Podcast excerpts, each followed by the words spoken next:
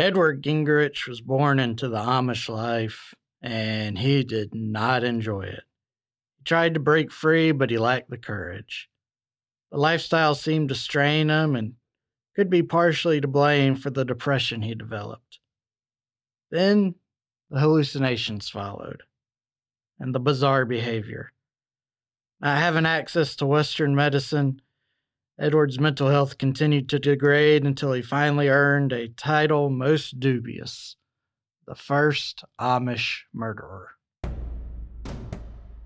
Killing, missing, hidden.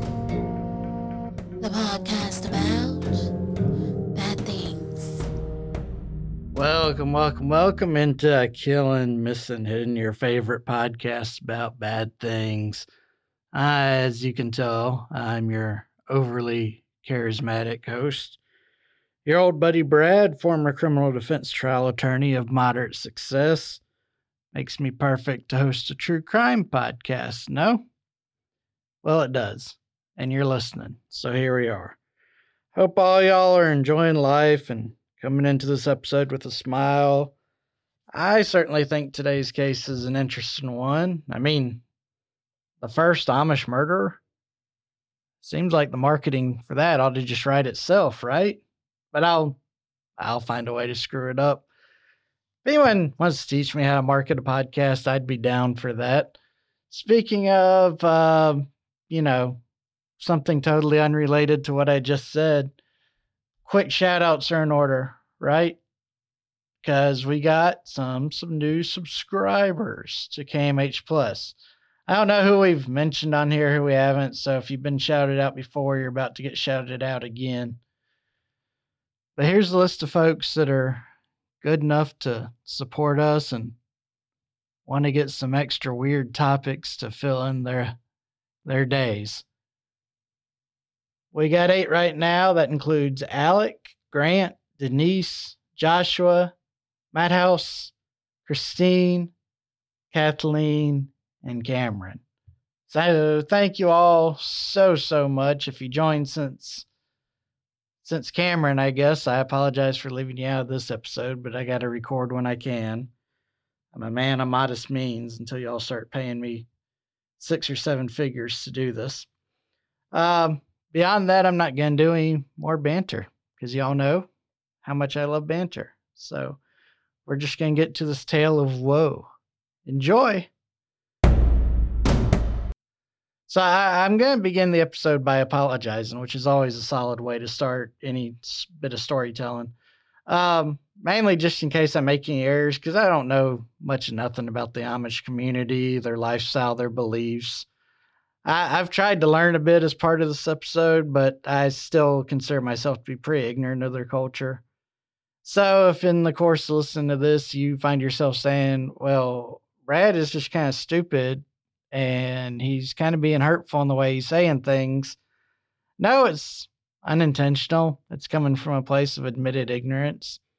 Happy to be corrected if you'll send me an email. Uh, but I do hope I don't ruin this episode for anyone by being unintentionally foolish. So with that on the record, let's let's get into this one. Now, not much is known about the life of Edward Gingrich. The Amish tend to be pretty private, so there isn't much publicly available regarding Edward's outside life. You know, uh, we've just got this case really. As a biography, all we know he was born sometime in 1966 in the Brown Hill Amish community on the Rockdale Township in Pennsylvania. And this was one of the old order Amish communities. You know, no electricity, telephones, motor vehicles, or even indoor plumbing. They focus on family, manual labor, and submission to God's will, and they try their best to shun anything that would take away from these priorities. For example, the whole reason telephones haven't been adopted, from what I understand, is they believe that conversations should be had face to face. Now, despite growing up in this fairly strict environment, Edward was a bit of a rebel. He didn't really follow the rules that regularly. Um, I mean, one could argue he didn't want to follow the rules. He was known to strive for more than what the Amish lifestyle could give him.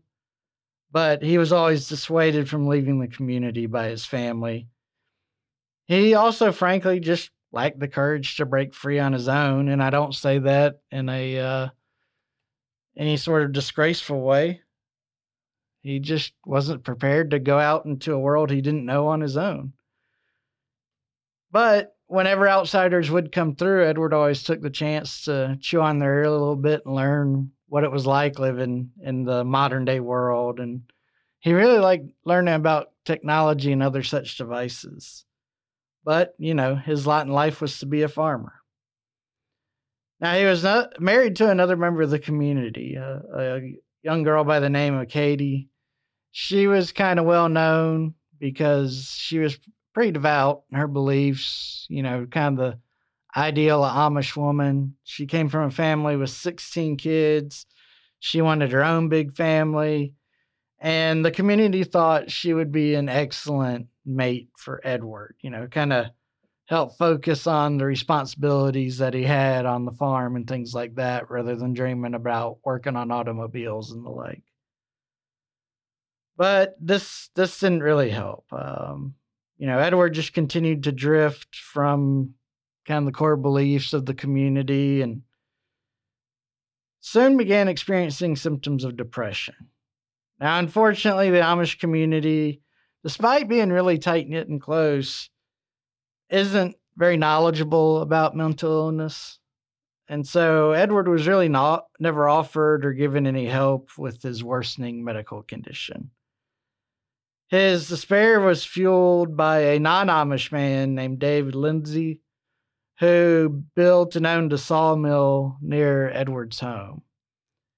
Edward and Dave became friends, and Edward liked to visit Dave just to learn more about, you know, life outside the Amish community, what they called the English world. And Dave was happy to engage Edward in conversation. They got along pretty well.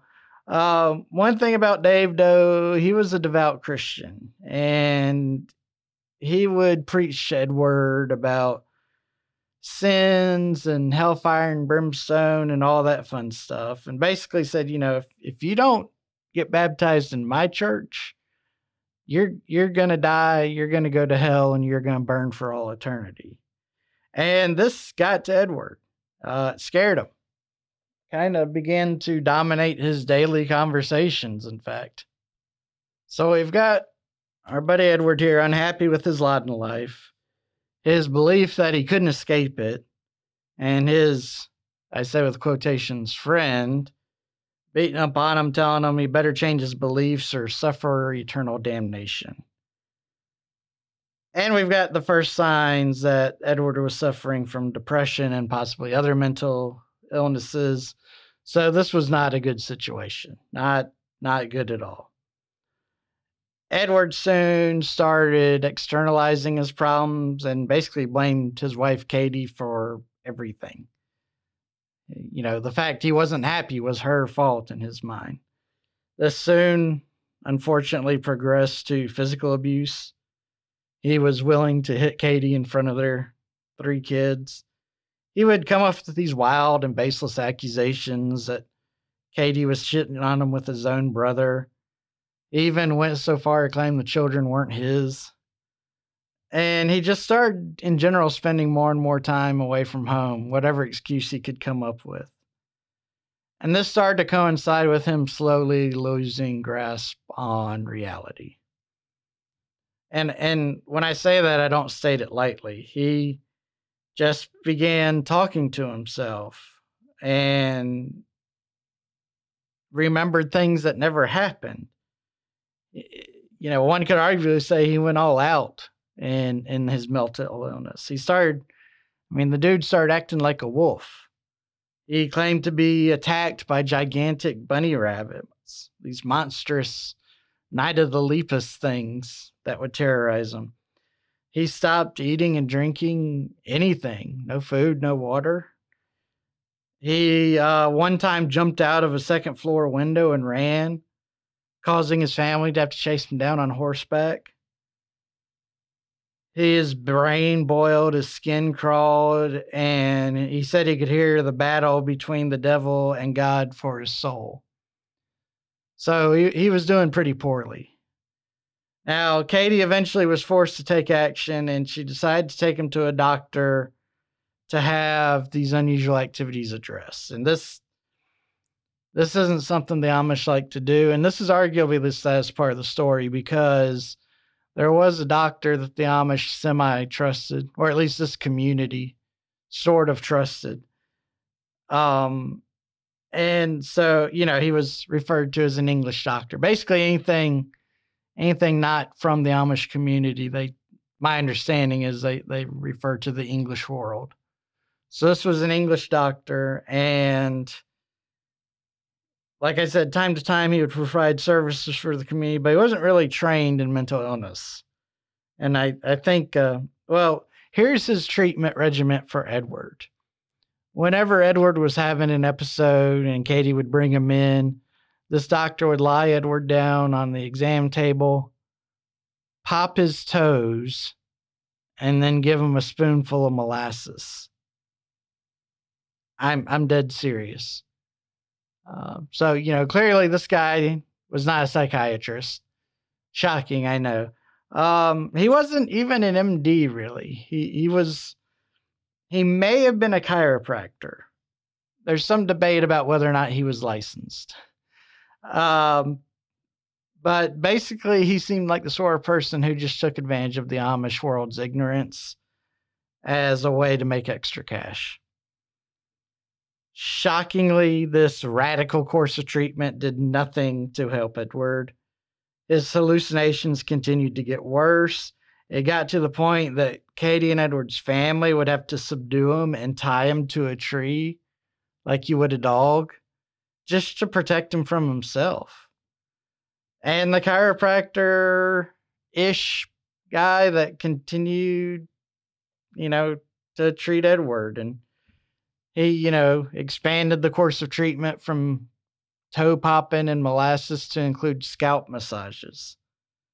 I mean, they, they probably felt nice, but the massages were as effective as the molasses. And it's around this point where the community became involved, you know, and in the Amish culture, whenever whatever happens between a husband and wife stays between a husband and wife. You don't air anything personal outside of the household. But obviously, folks knew something was going on when they saw Edward chained to a tree and whatnot. So, and again, to a credit to the Amish community, they came together and they did what they could to keep Edward's farm going. So they would do their own chores and then they would kind of split up Edward's chores because the family needed the income that came from it, needed the food and whatnot that came from it but beyond that, they couldn't do much more than just kind of pray for Edward. And, you know, again, sadly, I, I could probably say that with every paragraph in this story, but it wasn't long before Edward's actions became just so unstable that Katie had to call his brothers in. And they literally had to wrestle him down to the ground and hog tie him throw him in the back of a carriage and take him to the nearest emergency room. And my understanding is like this is absolutely the last result in the Amish culture. They do not want to deal with Western medicine in any way. But when they feel like it's this, you know, it's it's deal with Western medicine or death, they will pick Western medicine. So when he got to uh, the hospital, he complained to doctors that his heart was loose and that he was drowning in the blood inside his body. Edward was placed in observation for a spell and eventually diagnosed with paranoid schizophrenia. He was given some very, very strong medication. That, of course, had side effects, which primarily included Edward feeling like a zombie most of the time. And to his credit, Edward tried to work through life in this zombie like state. And literally was work was all he could do. Um, he knew his family needed the income, the support, and so he would do his chores. But he just he was so lethargic and so fuzzy headed he had a hard time completing them so he quit taking his meds so he could do a better job on his chores. And he did do better for a little while at least outwardly. But as days went on he began kind of dropping back into his old routines including visiting his good old christian buddy dave now, of course, we don't know what, what Edward and Dave talked about exactly, but what is seemingly clear is that Dave was a very negative influence on Edward, and he continued to push his brand of Christianity on Edward, continuing to remind him that an eternity of hellfire and brimstone is what awaited him. And, you know, maybe, maybe, just maybe, he dropped a little hint in Edward's mind that Katie might be the one holding him back from his happiness. We don't know. That's just been speculated by some folks. But we do know that Edward turned on Katie pretty powerfully and pretty quickly. He insisted that she was an evil woman, going so far as to call her things like a demon and a witch, and that this was no longer his life, his wife, but an agent of evil dedicated to dragging Edward to hell. So, yeah, dinner conversations had to be fun around this household. Uh, the situation came to a head on March 18th, 1993.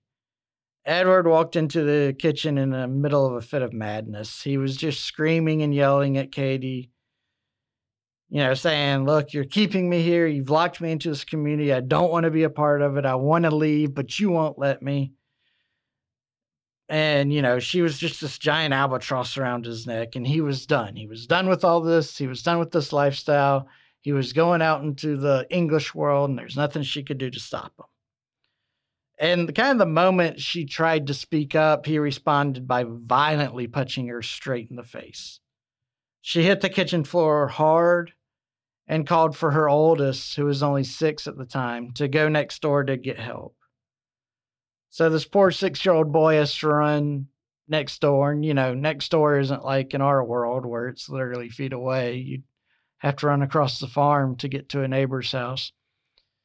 Six year old gets there and it's one of Edward's brothers is their neighbor and, and tells them, you know, daddy's hurting mommy. And so he comes rushing over. Um, when the brother arrived on the scene, he, he just walked in on a nightmare, just an awful, awful sight. Katie was lying kind of in the same spot on the kitchen floor, but she was lifeless. Edward had stripped her naked and cut into her with a paring knife across her abdomen. Through this incision, he had removed her, removed all of her innards. Um, he had apparently killed her by so aggressively beating her that her skull was literally smashed flat. And of course, he's just absolutely covered in blood. Katie's body is covered in blood. And the other children in the house apparently witnessed the whole awful scene. Again, a last resort sort of thing, but obviously the Amish are not equipped to deal with this type of situation, so they called the police. Edward was taken into custody um, and he was cooperative. In fact, uh, I think I read that when the police arrived, he was standing outside with his other kids, just kind of waiting. He knew what was coming.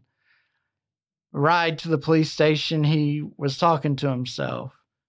And he was quiet, but he was very passionate in what he was saying. He was just kind of rambling on about how Katie could still be saved. He mm. needed some help, but he could still save his wife. When he was formally questioned by police at the station, Edward explained that he had begun his day by going to see that, that great doctor of his for a good old scalp massage. And then when he returned home, he and Katie got into it because they were on different sides of the issue of whether or not they were going to go to a friend's wedding. And that was kind of it. That minor disagreement set Edward into a complete rage the Amish community, though, you know, generally they do their best to stay out of these affairs, felt like they needed their voice to be heard. And so after Edward was arrested and placed in jail, they wrote a letter as a community to the sheriff and asked that Edward never be released from custody again. They wanted the maximum possible punishment, basically, so they wouldn't have to figure out how to keep dealing with this dude. Uh, Edward's case went to trial, and it was a bit of a spectacle. I mean, again, this is the first time a member of the Amish community has ever been charged with murder. So you've got media coming from all over to watch the trial. Uh, of course, the defense relied on the notion that Edward was very, very not well mentally and didn't really know what he was doing at the time he killed his wife. And prosecutors countered by saying, look, you can have a mental illness and still be, you know, know right from wrong. You can be in control of your actions. It didn't mean that he was legally insane just because he had schizophrenia. And the jury agreed with the prosecution, sort of. They refused to find Edward not guilty by reason of mental defect. Instead, they found him guilty of involuntary manslaughter but mentally ill. Now, this was new to me. I heard hadn't heard this approach to um, a jury's finding. You know, in Alabama, basically we've got guilty, not guilty, and not guilty by reason of mental disease or defect. In Pennsylvania, they've they've got this guilty but mentally ill thing, which we'll get into in a minute. Uh, well, no, let's get into it right now. What what it basically means is they didn't buy the argument that Edward didn't know what he was doing when he committed the crime, but it's like a formal finding of fact legally that Edward was mentally ill when the crime was committed. And what this does is it affects how the judge can sentence Edward. And so it kind of lessens the amount of time, the maximum amount of time he can serve. And it also requires that the state provide him with psychiatric treatment during his prison sentence. It's a very interesting approach. Now, because of this verdict, the judge sentenced Edward to two and a half to five years. I don't like states that do this. I mean, I think you should know what your sentence is. That's one of the things I like about Alabama is, you know, you're found guilty of a Class B felony. Okay, we're going to sentence you to 10 years. There's no range. Now, um, the reason for the spread, and I understand it, and all states kind of do the same thing, is two and a half years is the earliest Edward could be released on parole. Five and a half years would be his complete sentence. Now, Edward uh, he he's he served the entire five years, meaning he got released on March 19th, 1998. Now, Edward had received enough help in prison to know that he was in a really tough spot. You know, the Amish, very fundamental in their beliefs. Murder is not one of the things they're wild about. And they, you know, their approach is to shun murderers, full stop. But the you know the criminal justice system had found that he wasn't truly a murderer. They decided that his mental illness was to blame for at least some degree. So the elders in uh, in Edward's community got together and talked about it, and they agreed that because of his mental illness, they would not treat this like a typical murder, and so they would not formally shun him from the community.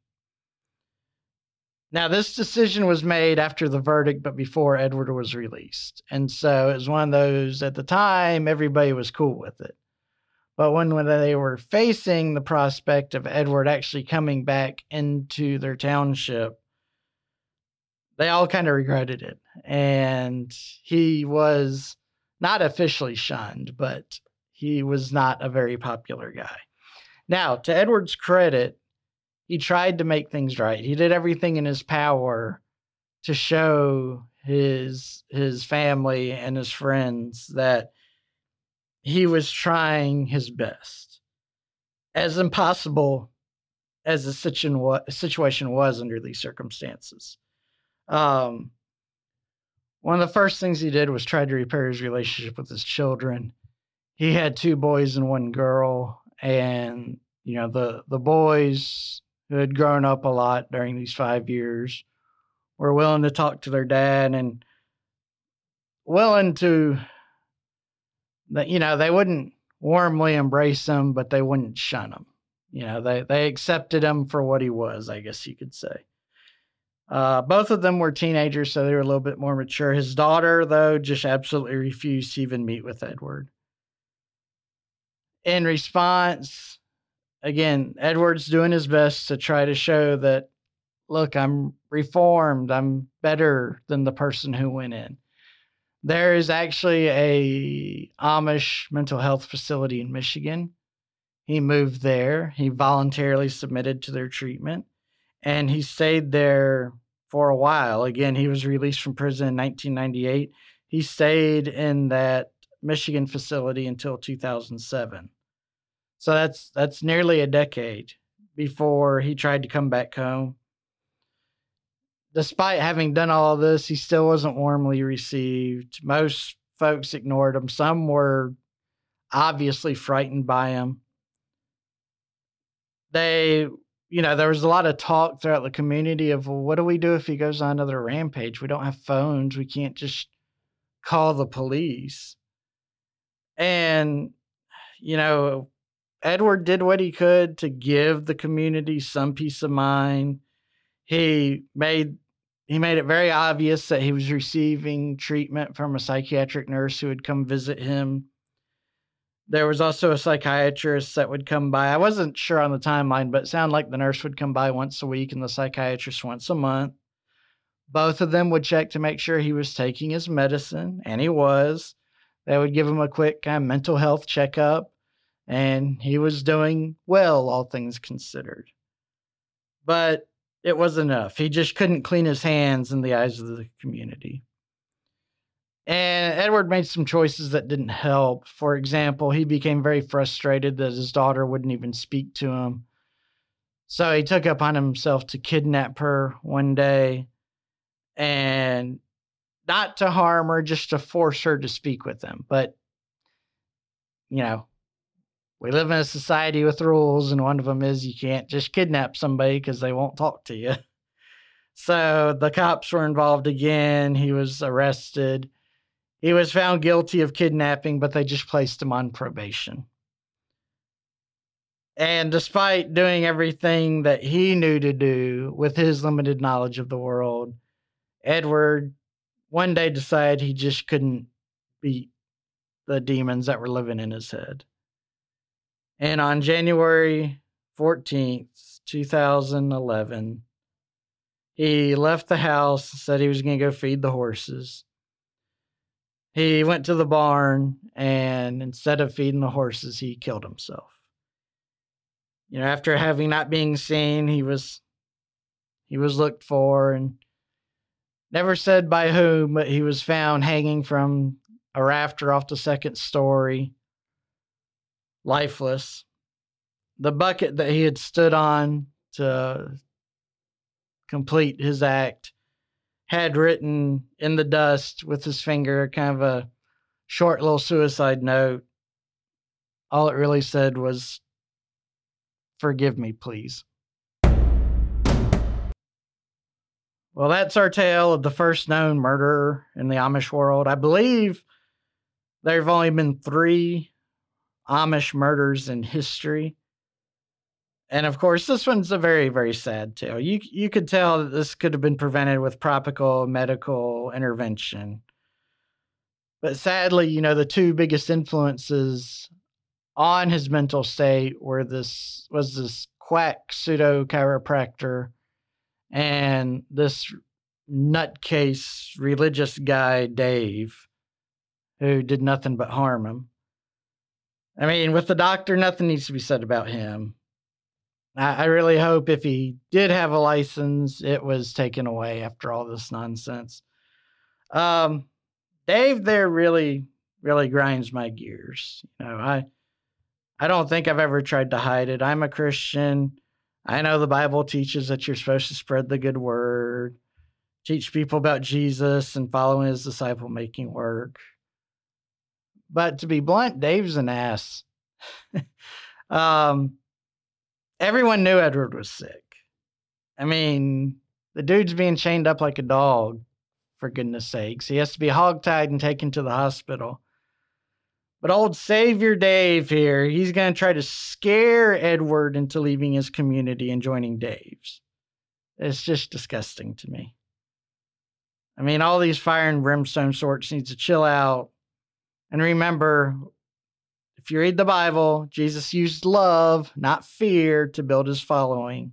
He dang sure didn't take advantage of vulnerable people like this. And I, I just have a feeling that if I met this Dave fellow, I, I don't believe me and him would get along too well.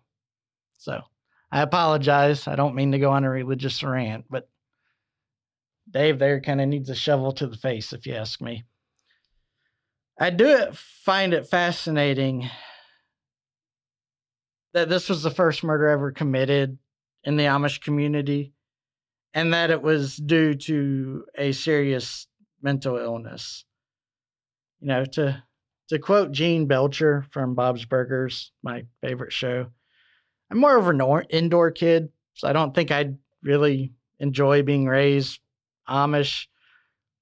But they do seem to do a fine job with creating a community, instilling good morals in their children. And this is just a non sequitur. Something I noticed and that other criminal defense attorneys, at least that I could speak to, always commented on. Obviously, only three known murders in the Amish community is insane. That's just speaks very highly of what they do. There's not a ton of murders in the Jewish community either. So I don't, you know, it seems like maybe the rest of us could learn something from what they're doing when it comes to raising kids. But back on topic, um, you know, that Pennsylvania sentencing scheme is interesting. Part of me kind of likes the fact that the jury can say this dude like committed a crime, but he ain't well and he needs some help rather than just limiting it to a black and white decision of, you know, you're legally insane or you're not the disadvantage, and this is completely colored by what I've seen working in Alabama and seeing what the Alabama Department of Corrections can provide, is how much psychiatric care can you really provide inside of a prison? Uh, you're placing a time bomb into a really stressful environment. You're you're actively making things less safe for other prisoners and the correctional officers and I know I've mentioned this before, but I'm going to go over it again. You know, people view the insanity defense as a get out of jail free card, and it's not. It is the opposite. It means you are locked in a hospital room until psychiatrists have said you are no longer a threat to the world. And I think I'd rather have someone who is mentally ill be put into that environment, but there's no way I would want to go into that environment um, because there's no end to your sentence in this situation. It is until doctors determine that you are no longer a threat. And so you could be arrested for, like in Alabama, like a Class C felony, which has a maximum prison length of 10 years. Well, they can keep you for 25 years if they determine it takes that long for you to become mentally healthy again. And I mean, in some situations, that's what's needed. And so I get it, but just, you know, rationally, I don't, I don't want to be locked up in a state run mental health facility for two and a half decades, you know? and they tend to be pretty conservative of making the call of when you're safe because of course the last thing they want to do is release a guy and have him kill again. That just makes everybody look bad. I have no doubt that people would lose their jobs over that you know it, think about it if, if the call was up to you if you had a guy that had murdered before he was in the hospital receiving psychiatric care how eager would you be to let him go? And it's not a, I mean, this isn't a criminal justice question. It is, but it isn't. It's just, you know, you're taking responsibility kind of for the safety of the community when you make that decision. And I mean, again, here I am, the liberal old criminal defense attorney, I ain't gonna be quick to let somebody go um, until I am completely satisfied that they are well. Um, do, do you remember John Hinckley? He was the man that tried to kill President Ronald Reagan. And, you know, it's because of him that a lot of the insanity laws have been changed throughout America, particularly on the federal level. Um, he was under medical care for 35 years. And from what I can tell, our sentencing got this is using today's sentencing guidelines, not what was in effect at the time of his shooting. I, I'm not willing to do that much research, but from what I can tell, under today's guidelines, the most he likely would have faced was around 17 and a half years in prison. If I'm reading the formula correctly, because that, that the sentencing guidelines are just, they're like an SAT test from straight from hell. So insanity is kind of a tough one, you know. It's only successful about 25% of the time, but it's only raised in about 2% of the cases. So, you know, why we get so worked up about it, I don't really know. It never comes up. When it does and it's applied, the dude almost always spends longer in in the hospital than he does in prison. But I'm kind of wandering off the path again. I'm I apologize. You know how I like to ramble. One message I do hope everybody takes away from this is of course this is a very very extreme example, but you know, mental health is important. Otherwise, good and hardworking people can change due to mental illness. It happens sadly kind of regularly. I'm of the pretty strong opinion that, at least in the United States, we need to do a much better job offering mental health resources.